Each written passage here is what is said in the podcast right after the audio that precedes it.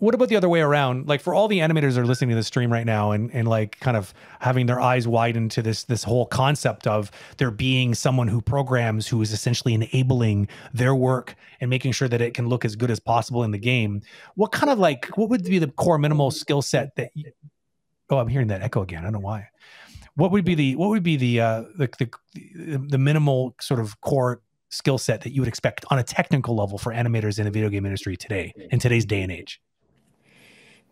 Honestly, I don't I don't think there's much difference in terms of like technical skill between let's say a film and a game animator. Hmm. Where it comes in is understanding the application of where that animation is going to be used. I think that's the fundamental difference. I don't think on a technical and artistic level there's too much difference. The only the only understanding that needs to be there is this animation in a film just needs to work within my scene in in the DCC but this animation in the game needs to work within an arbitrary, dynamically changing environment. Mm-hmm. So that distinction is key. It's like um, one common struggle that I see a lot of film animators coming in when they try to do the transition is that they don't understand that, you know, we can't have these um settled. I don't know what the, you know, I'm going to use certain animation terminology, which I think everybody has different ones. I remember talking to a anim director in, in the US and I said a settle and they were like, what, what do you mean by settle? You know, like, um, hmm. you know, basically they'll do an animation with a large follow through of secondary motion or sort of like subtle kind of, you know, relaxation hmm. setting down.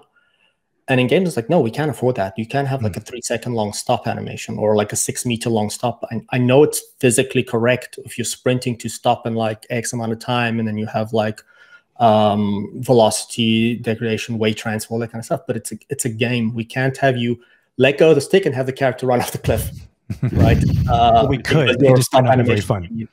Huh? We could. It just might not be very fun. You could, and generally then you'll have an angry Bobby at your desk going like, "What the fuck is this?" Yeah, yeah, yeah. Oh, yeah. It's a really good way to. Be- even worse, you'll have somebody that doesn't understand what's going on. Yeah, yelling in a room saying, "What the fuck? The controls yeah. are shit. We broke." Yeah, exactly. It, yeah. It's it's a really good way to make good friends with the design department. That's for sure. Sorry, David.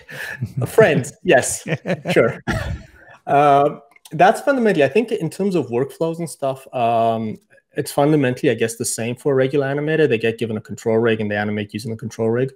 The only skill, well, the only difference being in games, a lot of the time they will have to animate the root, mm-hmm. whether it's a separate um, locator or null in the scene, or whether it's part of the actual character skeleton, there's this additional concept of a root bone or a ground bone or a position mm-hmm. bone or whatever you want to call it, which essentially is the position of the capsule in the game. Mm-hmm. That's one thing that a gameplay animator will need to do, whereas um, it's not a concept that exists in films or even in cinematics. Um, and that can be challenging because a lot of programmers cannot explain what that thing is properly. They can't speak animatorese. Yeah, so they can't explain to them like what is this thing, and that's always been hard. Where it's like, okay, I, I have to. I often go make friends with the tech art tech anim team and say like, hey, um, in the control rig, put a preview of a capsule where that bone is, so that they can see a capsule in their scene. And so when they animate it, they understand the relation of the capsule and the character. And then for them, it becomes a much easier um, yeah. concept to understand because they're like, oh, okay, the capsule is where the game thinks the character is, and then the mesh is where the mesh will be, but it's not where the game thinks the character is. And then yeah. you can have presets for saying, okay, if we're crouched, the capsule's this high. if we're this, you, you would set some presets so that when they animate, they can position the capsule correctly. And and that's a big pain point where um, a lot of animators are not taught this, they're not aware of this thing. And so we end up the, the classic example is the crouched pose mm. where if you crouch next to a wall, your head's halfway in the wall, right? Because totally. your capsule is here, but then yeah. your your head is sticking out the side yeah, of the capsule. You're leaning forward too much, and and so it's animated because you know the root is projected between the hips or whatever onto mm. the ground. But in that situation, that that capsule needs to have been projected forward so that the head doesn't stick through. Yeah. Because again, the ass sticking through the back is less noticeable than having half your character's head stuck through a wall or popping out the side of a staircase or something. Um, and it's those kind of things that have to be sort of explained, taught, position capsule. Hanging animations are another big one where it's like, well, the character's hanging. Where is this capsule in relation to their actual body? Mm-hmm. mm-hmm. and then the transition out, then that capsule has to follow a, a very clear path. And if it's just a bone in the scene, yeah. it's very hard to explain that. Whereas if you draw a capsule and you have your, you know, you have your ledge and the characters hanging and then they go up, you can basically see if the capsule goes through the wall. And out here, you're like, hmm. that's probably what you want is that motion yeah. on the capsule. You don't want through the wall and then up. And so, once they have the visualization, it, it becomes a much simpler concept to to explain.